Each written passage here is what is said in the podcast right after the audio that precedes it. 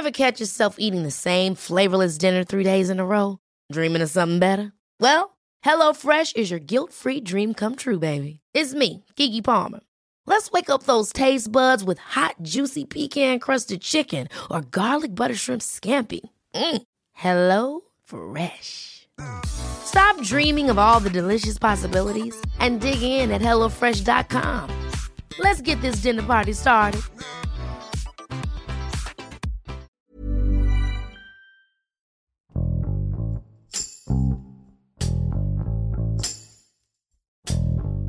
El metro de la Ciudad de México es el transporte colectivo más usado por los capitalinos. Sin embargo, en los últimos años se han registrado accidentes graves en los que cientos de personas resultaron heridas e incluso hubo fallecidos. Desde que Claudia Sheinbaum comenzó sus labores como jefa de gobierno en la Ciudad de México, han ocurrido desde fallas en los trenes, incendios e inundaciones dentro de las instalaciones, choques de trenes e incluso el desplome de un tramo elevado. Han surgido diversas críticas en torno al mandato de la jefa de gobierno después de cada uno de los accidentes, apelando que no se ha dado el mantenimiento necesario al sistema de transporte colectivo y que no se les brindó atención oportuna a las víctimas cuando sucedieron estos desastres, añadiendo que Sheinbaum ha dado más importancia a sus campañas políticas. Abye Vargas y Carla Mora, reporteros del Sol de México, presentan testimonios de personas afectadas por el reciente choque de trenes en la línea 3 del metro y explican cuáles son las fallas más recurrentes, así como las obras de mantenimiento que se le han hecho a las instalaciones desde el 2018 hasta la fecha. Con Hiroshi Takahashi, esto es Profundo.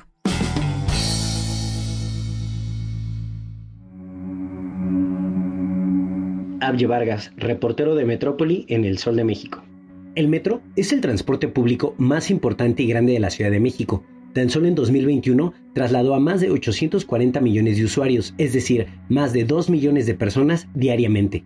Su relevancia y capacidad es tal que es catalogado como el transporte que más pasajeros traslada en América Latina. Cabe resaltar que previo a la pandemia y con el funcionamiento de la línea 12, que fue suspendida tras el desplome del puente elevado que dejó 26 muertos, el metro llegó a registrar 4.5 millones de pasajeros al día. Además, es el único transporte público que conecta con las alcaldías de la Ciudad de México, así como el Estado de México, y cuenta con la tarifa más baja en la capital, que es de 5 pesos.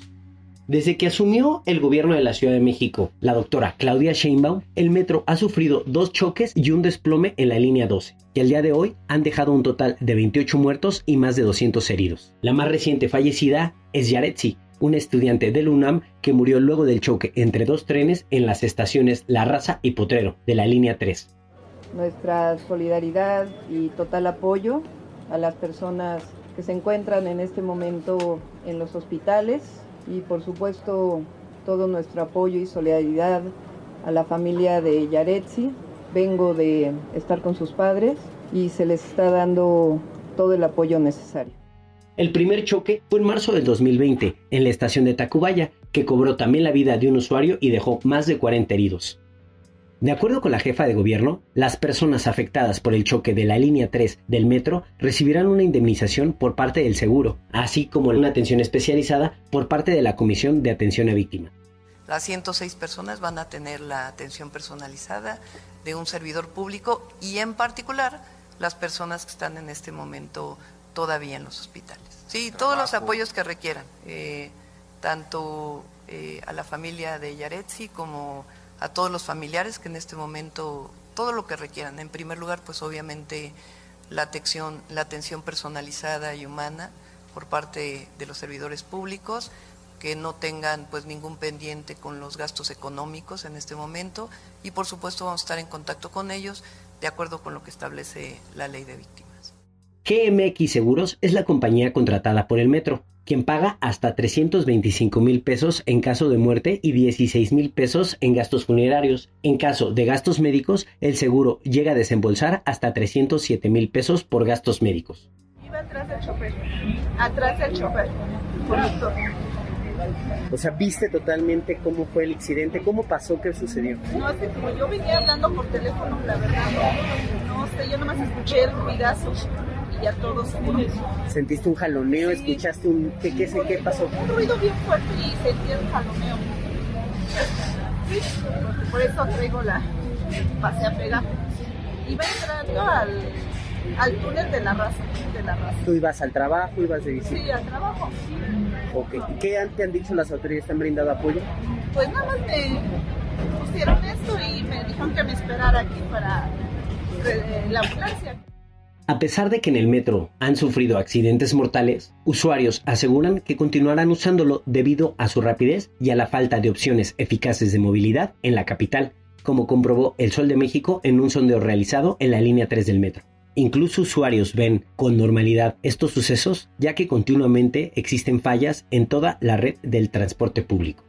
Los retos para cubrir este tipo de temas periodísticamente son principalmente la movilidad, pues a veces no contamos con transporte privado y debido al cierre de vialidades por el acontecimiento en cuestión es complicado llegar. También el saber hasta dónde ir o preguntar con un afectado sobre el accidente, pues muchos de ellos están en shock o simplemente no quieren hablar por la impresión tan grande que recibieron. Claro que hay otros que lo asimilen de mejor forma y pueden platicar en lo acontecido. Y finalmente, lo más complicado es liar con autoridad, pues en la mayoría de los casos impiden la labor de informar al negarte el acceso en determinadas zonas y evitar que tomes imagen o testimonios de alguna víctima. Todos estos aspectos, aunque no se ven o no se leen al momento de transmitir la información, son puntos esenciales para la labor periodística, principalmente en los llamados breaking news.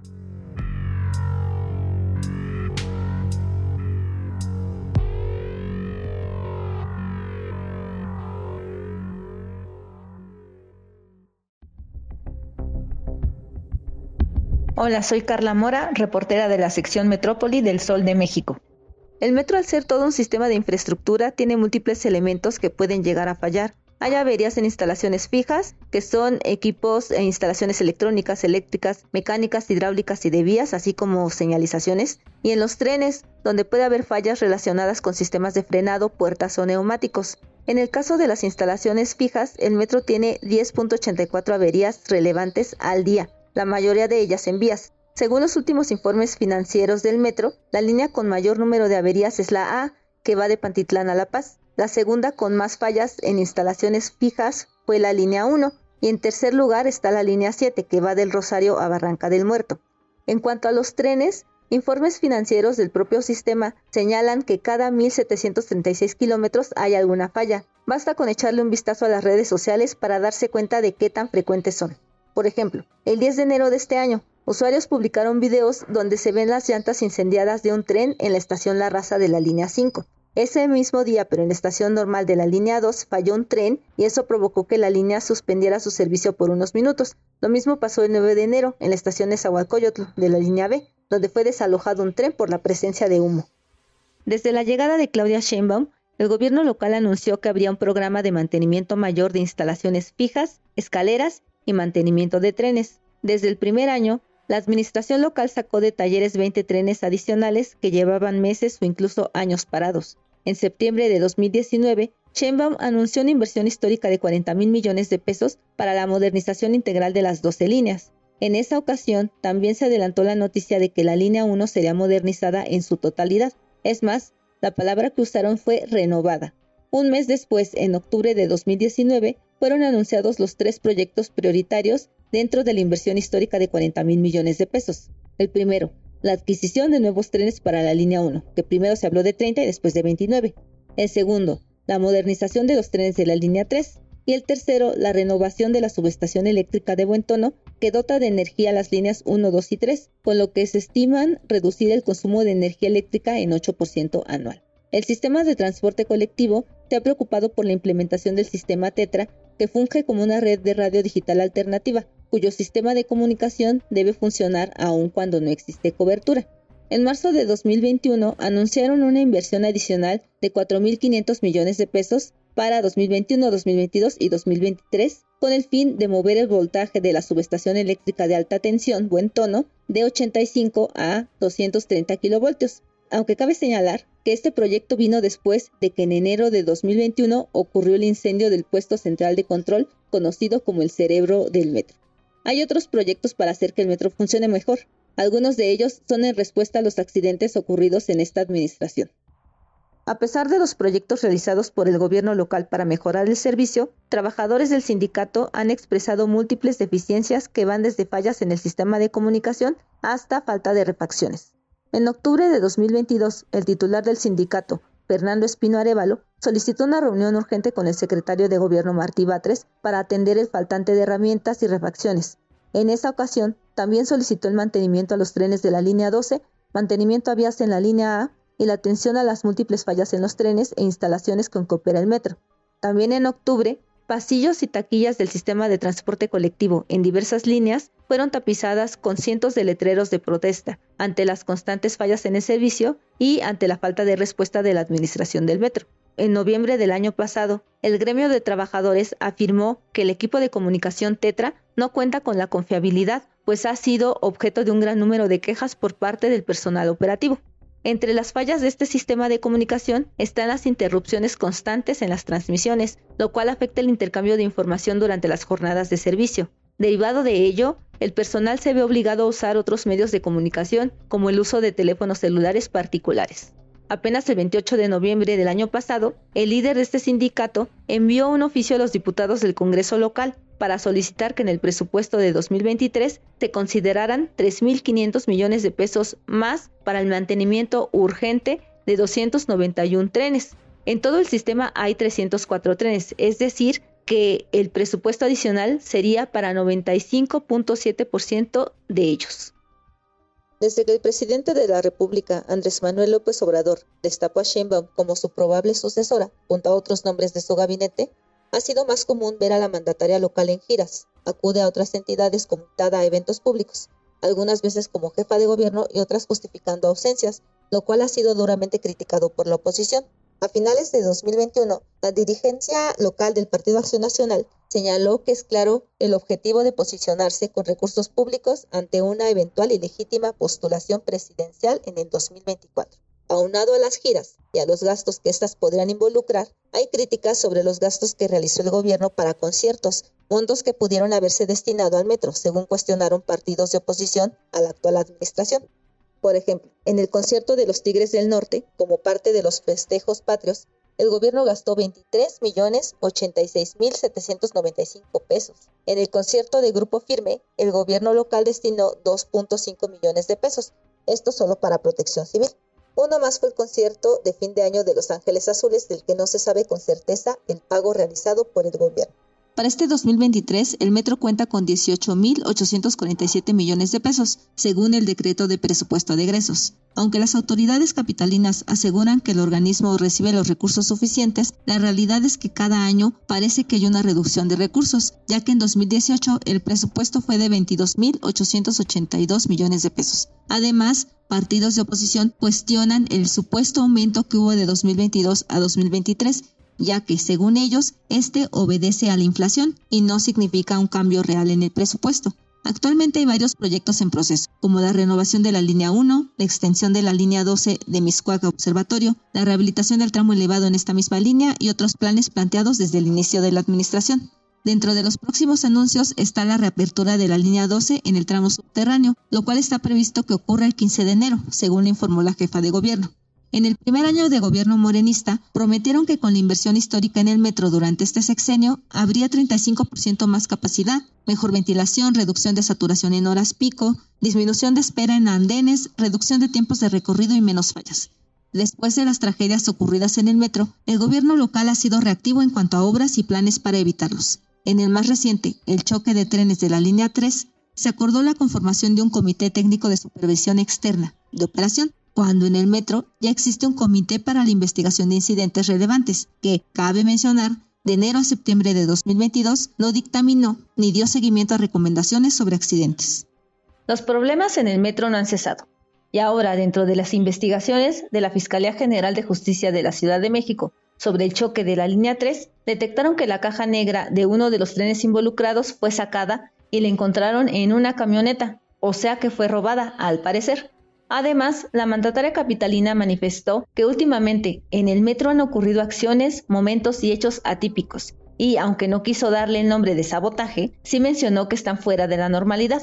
Por tal razón, la jefa de gobierno anunció que desde el 12 de enero, 6.060 elementos de la Guardia Nacional apoyarán a las labores de seguridad al interior del sistema de transporte colectivo. Y solicitarle la presencia de la Guardia Nacional en el metro de la Ciudad de México. Esto fue aceptado de tal manera que a partir de hoy, de las 2 de la tarde, y agradezco el apoyo, la Guardia Nacional estará presente en estaciones del metro y en algunas otras instalaciones con 6.060 elementos.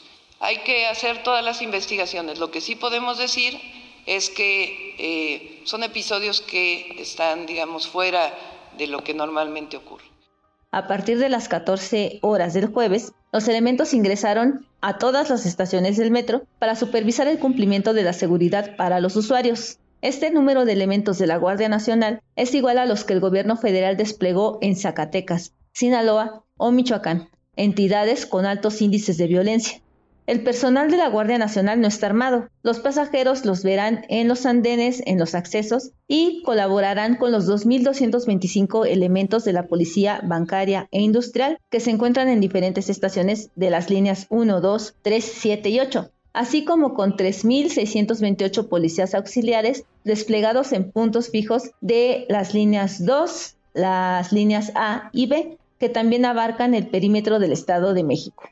Durante la conferencia mañanera del presidente de la República, Sheinbaum negó que el empleo de esta corporación signifique una militarización del metro y dijo que la medida es para dar seguridad y confianza a los usuarios. A ver, la Guardia Nacional es una guardia que opera en todo el país, inclusive la Ciudad de México. Es totalmente legal, es más, está en distintas colonias de la ciudad ya en este momento, hay distintos cuarteles de la Guardia Nacional. La gente confía en la Guardia Nacional, aquí el presidente varias veces ha presentado que la ciudadanía tiene un reconocimiento muy grande a la Marina, a la Secretaría de la Defensa Nacional y a la Guardia. Es legal y es... Eh, importante que haya el apoyo a la ciudadanía. El presidente Andrés Manuel López Obrador también se pronunció al respecto. Dijo que hay preocupación de que ocurra algún accidente en el metro y que éste pueda ser provocado. También mencionó que si a tener vigilancia se le llama militarización, asumimos la responsabilidad porque vale más prevenir que lamentar. Lo que más nos interesa y estamos obligados a hacerlo es garantizar la seguridad de todos. Y lo que queremos es que no haya psicosis, que eh, encima de todos los problemas cotidianos o los que se tienen que enfrentar, eh, tengan la preocupación de algún accidente en el metro. Eh, y que pueda ser provocado. No, vamos a tener vigilancia y eh, si a eso le llaman militarización o como le llamen, asumimos la responsabilidad, porque vale más prevenir que lamentar.